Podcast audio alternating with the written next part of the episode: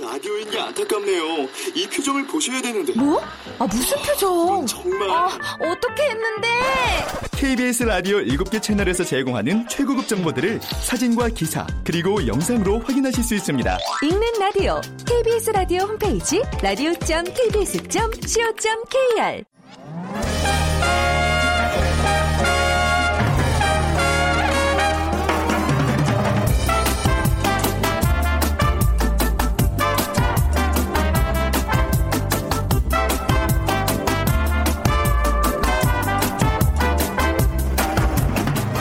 안녕하세요. 빅데이터로 보는 세상 아나운서 최현정입니다.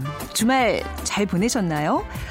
아, 근데 요즘은요, 주말이 더 바쁘다는 남성들이 많아지고 있습니다. 평일에는 직장 생활에 일상이 빡빡하고 주말에는 집안 살림에 눈코 뜰 새 없다는 분들 많으시죠? 요즘 밥 짓기, 빨래, 청소, 살림하는 남자들이 늘고 있다고 하는군요. 요리는 모임이 수준급 실력을 가진 분들도 많아지고요. 이런 증가 추세 사실 느낌만은 아니죠. 이미 20대 경우에는 10명 중 4명은 한 주에 한 번씩 저녁 식사를 준비하고 있다는 조사 결과입니다. 10년 전과 비교하면 4배 가까이 증가한 수치고요. 또 지난해 육아휴직을 한 용감한 아빠는 전년에 비해 56% 급증했다고 합니다. 맞벌이 증가와 함께 다양한 요인이 남성 가사 분담의 원인들로 분석되고 있는데요. 자, 잠시 후 세상의 모든 빅데이터 시간에 남성의 가사 분담에 대해 얘기 나눠보겠습니다. 그리고 이어지는 빅데이터 insight 시간에는요, 불황형 소비라는 키워드로 같이 얘기 나눠보겠습니다. 오늘 빅퀴즈 자, 잘 들어주세요. 음, 아빠는 바깥일, 엄마는 집안일이라는 전통적 부부 역할에 대한 편견이 점점 사라지고 있습니다. 앞서서 남성 육아휴직 이 크게 늘고 있다는 말씀 드렸는데요. 남성 육아휴직 사용률이 90%에 달하는 스웨덴에서는요, 육아를 적극적으로 하는 아빠를 가리키는 신조가 있, 있다고 합니다.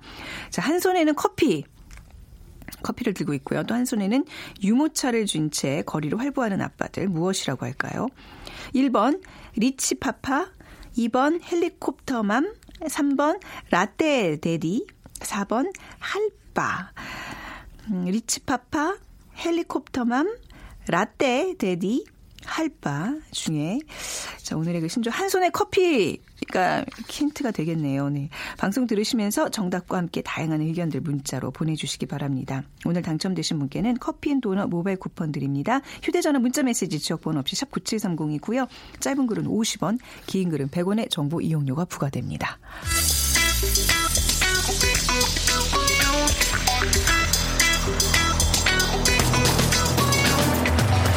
오늘 여러분이 궁금한 모든 이슈를 알아보는 세상의 모든 빅데이터. 다음 소프트 최재원 이사가 분석해드립니다. 네, 세상의 모든 빅데이터 연세대학교 정보산업공학과 박희준 교수와 오늘 함께하겠습니다. 안녕하세요, 교수님. 네, 안녕하십니까. 네.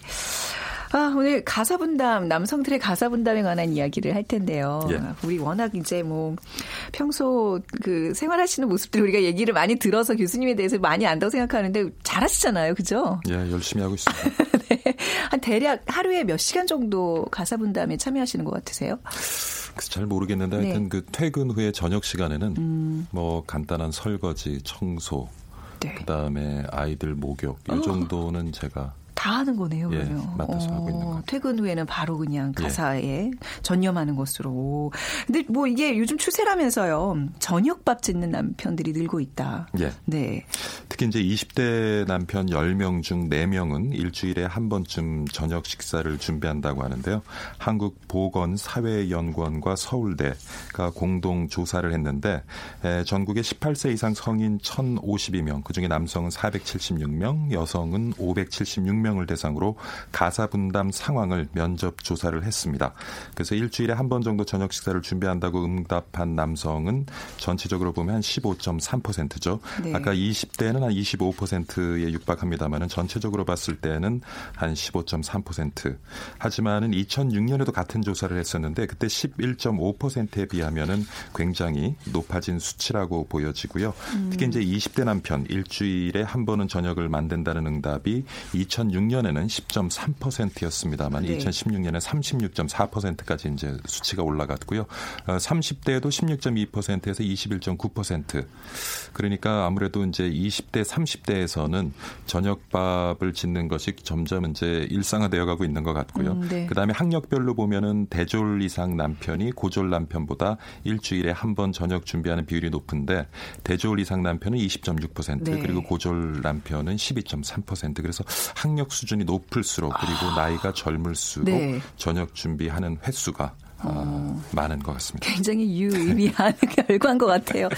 그러니까 좀 배운 만큼 이 가사 분담에 대해서는 공평해야 되겠다는 어떤 인식이 좀 높아지고 있다는 거네요. 그죠? 근데 저 같은 경우는 사실은 그 설거지는 해도 네. 어, 밥을 짓지 않는 것이 에, 저는 그 전업주부이기 때문에 제 처가 네.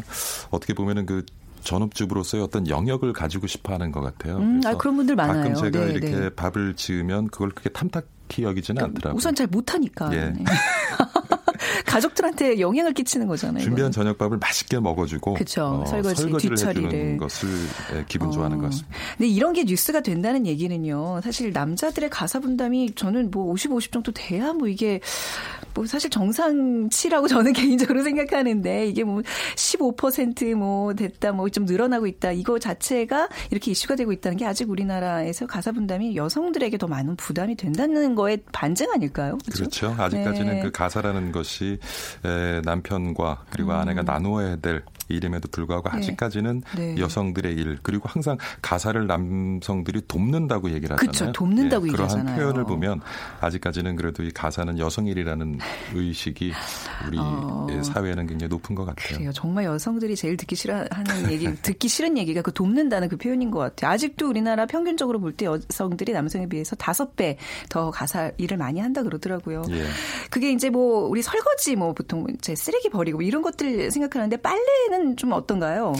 예, 뭐 설거지 하시는 네. 분, 그 다음에 이제 분리수거를 맡아서 하시는 분들은 꽤나 많으신 것 네. 같고요. 빨래 같은 경우는 일주일에 한 번씩 빨래한다고 응답한 남편 비율도 2006년에는 네. 9.1% 10%도 안 됐습니다만은 에, 요번에 조사에서는 12%로 이제 10%를 넘어섰고요. 네. 일주일에 한 번 정도 청소하는 남편. 각- 청소요, 네. 예.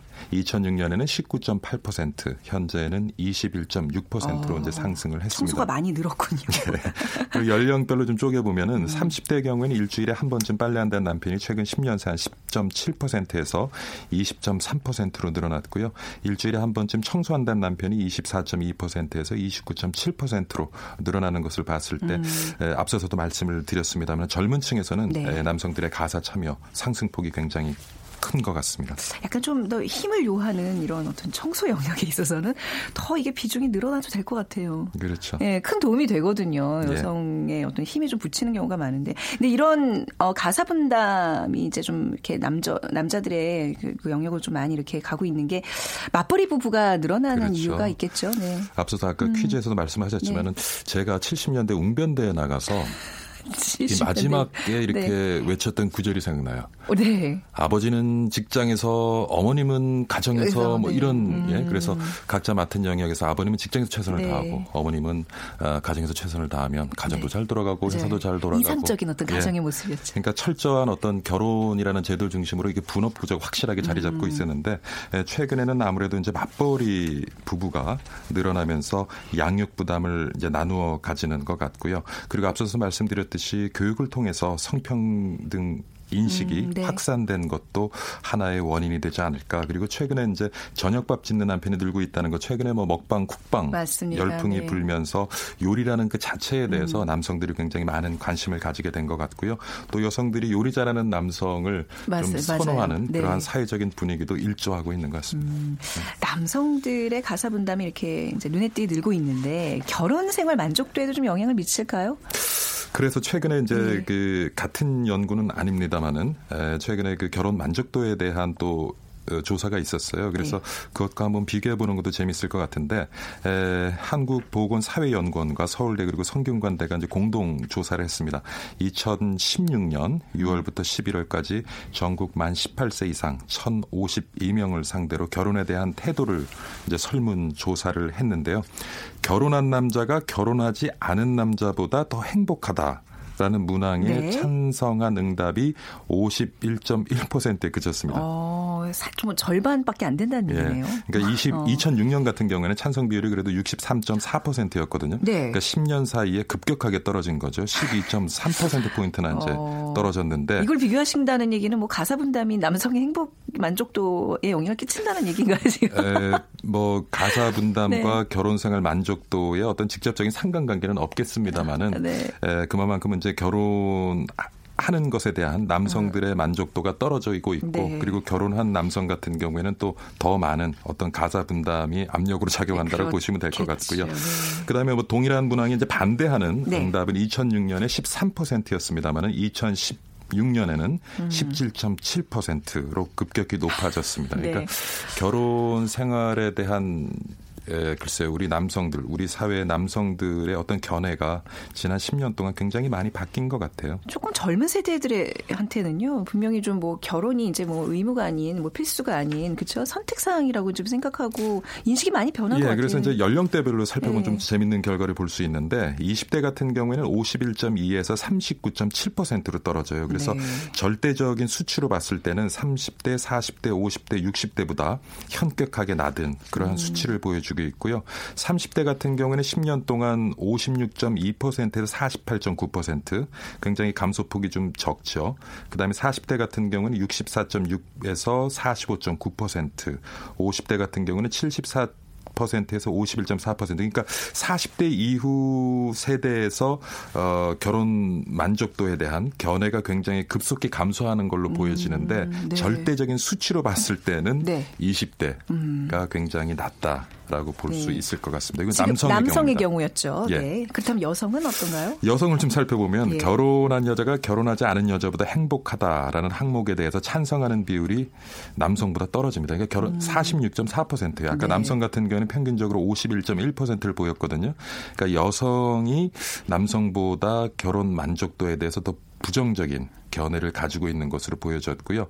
2006년 같은 경우에도 어, 남성보다 낮았습니다. 그때도 네. 57.3%였는데 더 급격하게 떨어져서 현재는 46.4%까지 떨어진 음, 것이고요. 그래서 네. 모르겠습니다. 여성들의 그 경제 활동이 늘어나면서 음. 이제는 그 결혼이라는 것을 통해서 어떤 그 경제적인 어떤 그 욕구를 충족하기보다는 스스로 경제 활동을 통해서 경제적인 욕구를 충족할 수 있는 것도 굉장히 하나의 큰 요인으로 작용한 것 같 고요. 네. 예. 그죠. 이제 뭐 같이 버는데 뭐 남녀 구분이 어딨냐. 이제 이렇게 조금 더 목소리가 커지는 어떤 여성들의 움직임 분명히 있지 않을까 싶어요. 그런데 네. 이런 결혼과 가사에 대한 아주 재밌는 그 이제 조사 결과를 발표해 주셨는데 SNS 사용자들의 의견은 어떻던가요? 예, 지난 세 달간 네. SNS 사용자들이 주고받은 대화 단어를 통해서 이제 분석을 해보면은 여전히 결혼에 대해서는 긍정적인 견해가 좀 많긴 많습니다. 네. 에, 100% 중에 43% 정도가 긍정적인 견해를 가지고 있고요. 36%가 부정적인 견해, 나머지는 이제 중립적인 견해를 가지고 있는데, 근데 에, 재밌는 것이 이제 결혼이라는 것과 아, 연관성이 높은 단어를 분석해 보면 여전히 첫 번째는 사랑입니다. 굉장히 바람직하죠. 음. 아우, 그렇죠. 하지만 조금 에, 두 번째가 이혼이에요. 사랑과 예. 이혼이 정말 그러니까 결혼을 생각하면은 이혼이 떠오른다는 거죠. 네. 그만큼 우리 사회는 이혼율이 지금 높다는 얘기인데 음. 사랑, 이혼, 행복, 보상, 손해, 걱정, 육아. 그래서 어, 앞서서 이제 가사의 남성들이 좀 더 참여하는 것이 네. 예, 남성이나 여성이 스스로의 어떤 결혼 생활 만족도에 얼마만큼 영향을 미치느냐 상관관계를 잠깐 음. 저희가 살펴봤습니다만은 SNS 분석을 보면 가사와 결혼에 대해서는 크게 상관관계가 보이지 않는 것 같고요. 하지만은 육아는 분명히 음. 네. 예, 결혼 생활의 만족도와 높은 상관관계가 있는 것으로 보여집니다. 아, 이 분명히 지금 이런 통계나 어떤 SNS의 어디 그 견해들을 보면 우리 결혼 관이 바뀌고 있다는 거를 보여주는 것 같아요. 예. 앞으로는 또 어떻게 더 바뀔까요, 교수님? 음. 그래서 지금까지 사실 인류 역사를 통해서 결혼이라는 것은 가장 잘 제도화된 어떤 분업 구조였는데 사실은 이제는 그러한 부분들이 많이 와해가 되고 있는 것 네. 같고요. 그래서 가정에서도 남성의 역할, 여성의 역할 이제는 그 구분이 모호해지고 있지 않나 하는 생각이 음. 듭니다. 저 같은 경우도 사실 제 집사람이 이제 전업주부이긴 합니다만은 네. 에, 나름대로 노후 보장이라는 관점에서 집안일에 좀 열심히 참여하고 있고 이전에는 우리가 아, 그 교수님의 노후 보장이요? 예. 네. 그러니까 이전에 우리 네. 아버님 같은 경우에는 아. 제가 지금은 고인이 되셨습니다만은 음. 사실 직장일 열심히 하시고 경제적으로 우리 가족들을 이렇게 지원해 주는 것만 해도 크게 제가 불만이 없었는데 음. 과연 제가 앞으로 어, 집안일을 거들떠보지 않고 밖에 일만 했을 때 네. 과연 10년, 20년, 30년 뒤에 저희 가족들과 원만한 관계가 유지될 어. 것이냐를 생각해 봤을 때는 쉽지 않을 것이다. 아, 굉장히 지혜로우세요. 그러니까 미리미리 좀 눈치 보고 알아서 잘한다. 예, 그 보험 차원에서 아. 어, 나름대로 어, 시간을 내서 열심히 네. 가사 일하면서 살고 있습니다. 그걸 사모님이 아셔야 될 텐데 말이죠. 알 겁니다.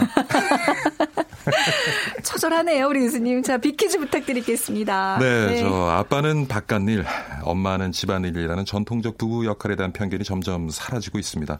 앞서서 남성 육아휴직이 크게 늘고 있다는 말씀도 드렸었는데요.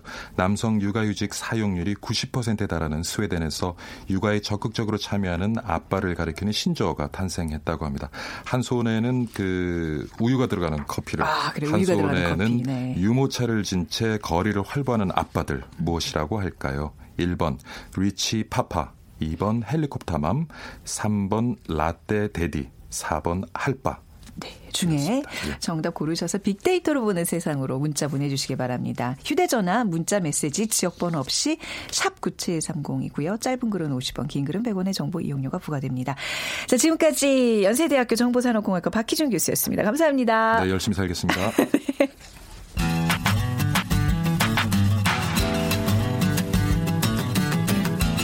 마음을 읽으면 트렌드가 보인다. 빅데이터 insight. 타파크로스 김용학 대표가 분석해드립니다. 앞서 열심히 살겠습니다 하면 나가시는 박기준 교수님의 그 절규에 가까운 한마디가 굉장히 뇌리에 오래 남을 것 같습니다.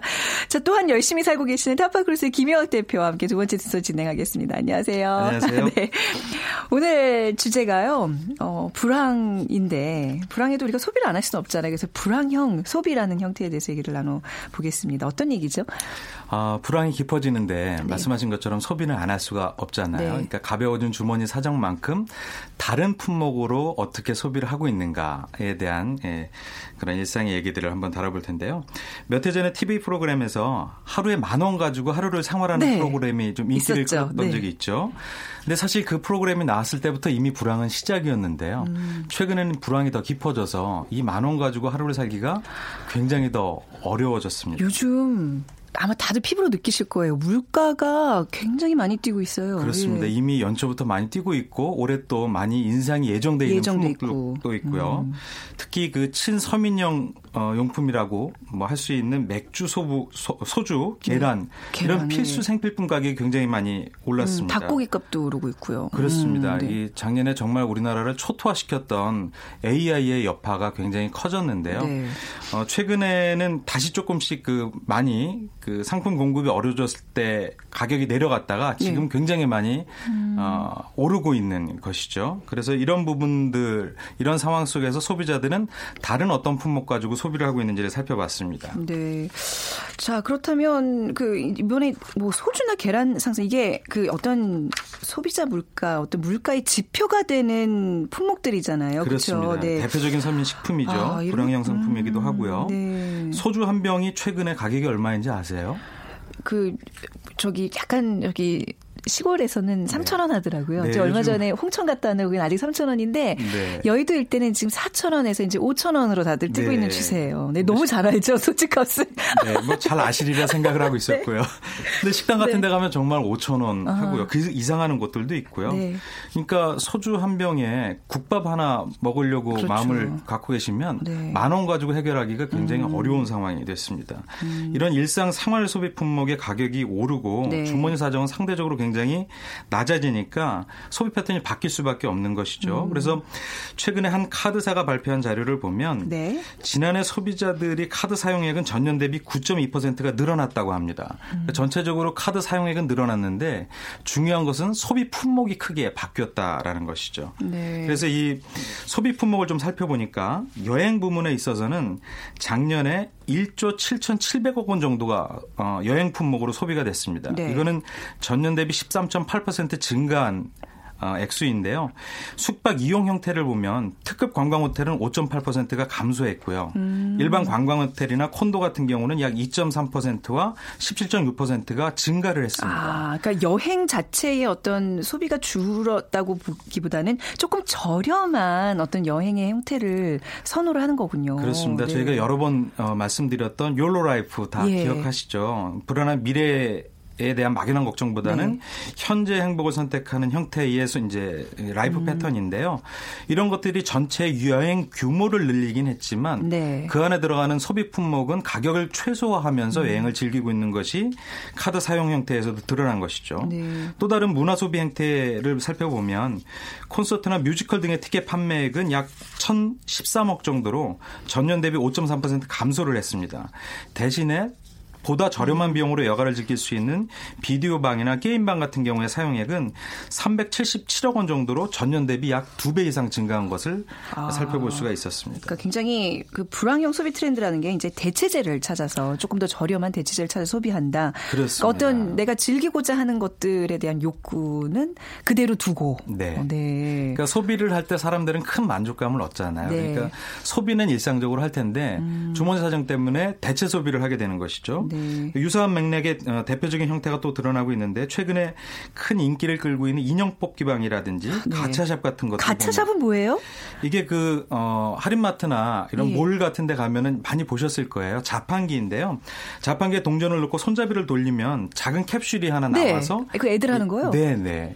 이것이 굉장히 선풍적인 인기를 끌고 있어요. 오. 실제로 최근 1년간의 SNS상에서 이런 인형 뽑기와 가차샵에 대한 언급량을 조사를 해보니까 네. 무려 500% 이상 증가한 것을 살펴볼 수가 있는 거죠. 그러니까 네. 최소한의 적은 금액으로 일상의 스트레스를 해소하고 즐거움을 누리는 불황형 소비 음. 패턴이 크게 증가하고 있다는 걸 살펴볼 수가 있는 거죠. 아, 이게 인형 뽑기방에 대한 뭐 뉴스 많이 봤는데 그 아이들 그 저기 그 동그란 형태의 그 저기 플라스틱에 안에 뭐가 사실 들어있지 모르는데 네. 그거를 전 돈 주고 하는 게 굉장히 아까웠는데 이게 또 유행을 타고 있는 네, 또 그 예. 저처럼 큰 성인은 이거 흥미가 없는데요. 네. 저희 집에 작은 꼬마 아이가 애들 너무 좋아해요. 네, 여기서 떠나질 않는 거예요. 그래서 어떤 때 이 아이의 울음을 멈추려고 다 들어주다 보면 제법 큰 돈을 이 자판기 네. 맞아요. 앞에서 쓰게 돼요. 그러니까 얘네들은 뭐가 나오든 만족하는 게 아니라 지가 원하는 거를 나올 때까지 계속 하게 되거든요. 네, 맞습니다. 아, 똑같군요. 어느 집 아이들이나.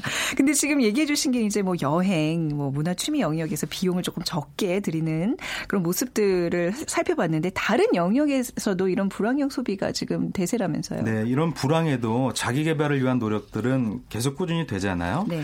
근데 이 자기 개발을 하기 위한 여러 가지 노력들 중에서 대부분이 비용이 크게 많이 들어갑니다. 음. 학원을 다닌다든지 뭐 이런. 그런데 이런 것도 대체 소비를 찾고 있었어요. 네. SNS상에서 일명 유선생이라는 것이 큰 관심을 얻고 있는데요. 네.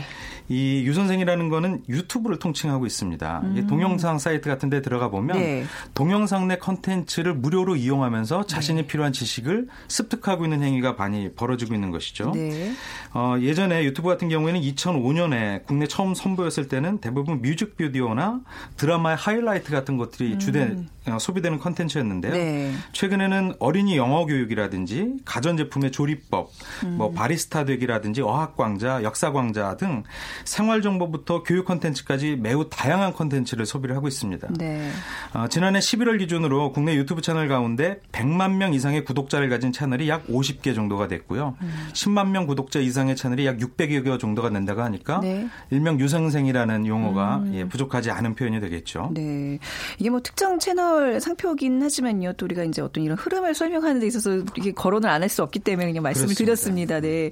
그리고 저도 이제 뭐 그런 그 동영상 사이트에 들어가서 뭐 이렇게 운동 같은 거 있잖아요. 네, 뭐 네. PT나 이런 것들도 사실 그냥 동영상 보고 선생님 하는 거 좀 따라해도 충분히 뭐 만족할 수 있을 정도의 효과를 좀 얻는다고 생각했거든요. 그래서 네. 많이 쓰고 있는데 이런 게 또 요즘 대세군요. 그래서 일전에 소개해드렸던 네. home training족이라고 네, 하는 네. 예, 트렌드가 바로 이런 것이죠. 어. 그러니까 자기 일을 좀 가꾸기 위해 여러 가지 네. 활동들을 하는데 네. 비싼 학원이라든지 아니면은 personal training을 받는 것보다는 이런 동영, 무료 동영상을 이용해서 음. 네네. 스스로 집에서 간단하게 운동을 하는 사람들이 굉장히 많아진 것이죠. 음, 인강이 굉장히 요즘 유행이잖아요. 네, 이것도. 같은 맥락이라 고 볼 수 있겠네요. 그렇습니다. 비싼 학원 대신 인터넷 강의를 통해서 네. 네, 학습을 저 같은 하는데. 경우도 전형적으로 이런 소비자 중에 아, 하나인데요. 예.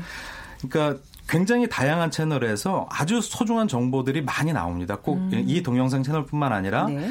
구글링이나 아닌 다른 검색 같은 것들만 해봐도 굉장히 좋은 콘텐츠가 온라인상에서 많이 나오기 때문에 네. 해당 콘텐츠를 정기적인 패턴을 이용해서 계속 어, 소비를 하면서 정보를 습득하고 있는 것이죠. 네. 그또 좀 많이 바쁘거나 또 이렇게 좀 짧게 지식을 습득하고 싶은 사람들은 이런 영상 매체 강의들이 굉장히 도움이 돼요. 저도 네, 뭐 역사나 뭐 이런 것들 다 사실 책보다는 네. 이런 인터넷 강의들로 많이 대체하고 있, 맞습니다. 있거든요. 그래서 요즘 그뭐 B plus 프리미엄 상품 뭐 이런 것들이 네. 좀 유행한다면서요. 네, 초저가이거나 음. 네. B 플러스이거나 네. 아니면은 private 어, PB 상품이거나 이런 네. 세 가지 패턴이 불황형 대표적인 상품인데요. 네. 이런 그 품질의 차이는 없지만 좀 더 저렴한 가격으로 상품을 소비하고 싶어하는 욕망에 적합한 음. 네. 것이 이런 어, B plus 프리미엄 트렌드인 것이죠. 그러니까 이게 저기 프리미엄은 왜 붙은 거예요? B plus라는 얘기는 A급은 아니라는 얘기인데 그렇습니다. 프- 프리미엄은 왜 여기다 갖다 붙인 거예요? 가성비 즉 어, 만족도를 조금 높이기 위해서 소비자들의 욕망에 부합하는 상품을 프리미엄 형태로 플러스 알파 형태로 아. 네. 가미한 상품이 크게 인기를 얻고 있는 것이죠. 그래서 가격적인 매력은 기본인 것에 네. 어떤 가치를 더할 수 있는 요소를 집어넣어서 콜라보레이션을 많이 하게 되는 것이죠. 대, 대표적인 것이 가성비 갑의 대표적인 상품이 편의점 도시락이잖아요. 네. 어, 편의점 도시락 같은 경우에 최근에 요구르트 같은 것들이 들어가 있는 상품이 나오면서 네. 관심을 많이 끌고 있어요. 그러니까 소비자들이 보다 건강하게 살고 싶어하는 욕망을 잘 이해한 음. 대표적인 상품인 것이죠. 그러니까 이제 뭐 고기 반 지금 이제 도시락 사진을 하나 가져오셨는데 뭐 고기 반찬들도 많이 보이고 그런데 네. 그 중간에 딱그 떠먹 는 요구르트가 하나 있네요. 그것도 그렇습니다. 이제 뭐 무가당 좋은 걸로. 맞습니다. 어 이게 이제 약간 B plus 프리미엄의 어떤 대표적인 상품으로 거론해 주셨는데 또 이런 거 뭐가 있을까요? 이 가성비 네. 대표적인 상품이 어, 뷰티 영역에 있어서의 네. road shop cosmetic입니다. 그렇죠, 네. 즉 화장품 그룹 예전 소비자들은 백화점에서 많이 구매를 했어요. 왜냐하면 품질이 보장되어 있는 것 같고 음. 네. 브랜드 파워가 굉장히 검증되어 있으니까. 근데 요즘 소비자들은 그런 데 가서 어, 소비하는 경우가 많이 줄어들었고 네. 일명 road shop이라고 하는 길거리 화장품 전문 매장에 가서 화장품들을 많이 사는 거죠. 그래서 가격 경쟁력이라든지 아니면 편의, 편의성, 품질 이런 부분들이 검증돼 있는 상품들을 많이 사요. 그래서 SNS에서 보면 이런 관련 해시태그의 상품들이 50만 건 이상 나오면서 소비자들의 관심이 굉장히 많이 끌고 있는 것이고요.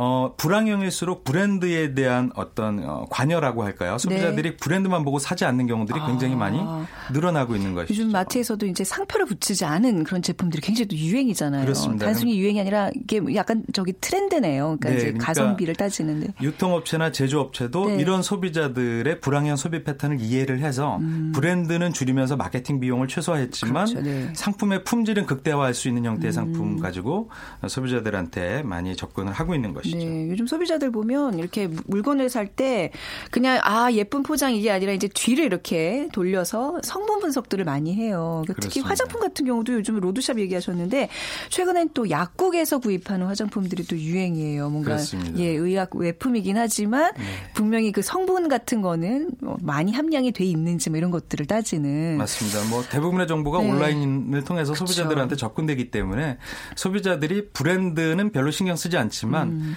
품질이나 속성만 만족할 수 음. 네. 있다라면 기꺼이 지갑을 여는 것이죠. 네, 결국 똑똑한 소비, 가성비의 소비, 그게 불황형 소비의 어떤 좀 정리, 뭐 이런 네. 핵심 단어들이겠네요. 네, 소비자들이 그만큼 스마트해지고 있는 것이고요. 네. 소비자들의 이런 구매 심리라든지 소비 행동이 변화하고 있는 것들을 기업들이 이해를 해서 네. 제품들도 그렇게 출시가 되고 있는 것이죠. 네. 특히 이제 뭐 여행 같은 경우도 우리가 많이 경험해 보셨겠지만 쓰려면 얼마든지 쓸 수 있는데 최소 경비로 굉장히 정보만 잘 이용하면 굉장히 알차게 다녀올 수 있거든요. 그렇습니다. 네, 그래서 예전에도 소개해드렸습니다만 요즘은 굳이 네. 관광사에서 가이드가 필요하지 않고 소비자 스스로 여행 플래너가 될 수 있기 때문에 아, 네, 네. 그런 좋은 상품들, 좋은 콘텐츠만 마련되어 있다면 기꺼이 소비자가 선택할 수가 있는 것이죠. 네, 그러니까 소비자의 심리를 좀 잘 파악할 필요가 있는 것 같아요. 그러니까 덩치 큰 물건이 아니라 정말 가성비를 강조하는 어떤 그런 마케팅. 그게 요즘에 어떤 기업들의 또 가, 장큰 관심 아니겠습니까? 그렇습니다. 네. 가성비가 네. 소비자 니즈니까요. 네. 그에 마- 부합하는 상품들을 만들어내야죠. 네. 자, 이 불황형의 또 멈출 수 없는 그 소비 형태, 또 불황형 소비로 이어지게 많아지고 있다는 얘기 오늘 좀 나눠봤습니다. 타파크로스의 김용학 대표와 함께했습니다. 감사합니다. 감사합니다. 네. 자, 오늘 정답은요, 라떼 데디입니다. 한 손에는 커피, 또 한 손은 유모차를 끌고 있는 아빠의 모습. 우리 주변에서도 요즘 많아지고 있는 것 같네요. 0678님, 음, 스웨덴 아빠들이 카페에서 아기를 옆에 앉히고 친구를 만나 담소하는 모습 신문에서 보고 흐뭇해서 스크랩했어요. 하셨는데, 혹시 애기 엄마신가요? 남편한테 보라고 스크랩하신 거죠? 네. 그리고 7253님, 우리나라도 스웨덴처럼 당장 바꾸기는 어렵겠지만 그러한 인식 전환이 차근차근 이루어져야 인구 절벽 현상을 막을 수 있을 거라 생각합니다. 라고 보내주셨고요. 저희가 이 두 분께 커피앤도넛 모바일 쿠폰 드리도록 하겠습니다. 빅데이터로 보는 세상, 오늘 방송 마무리하겠습니다. 지금까지 아나운서 최원정이었습니다. 고맙습니다.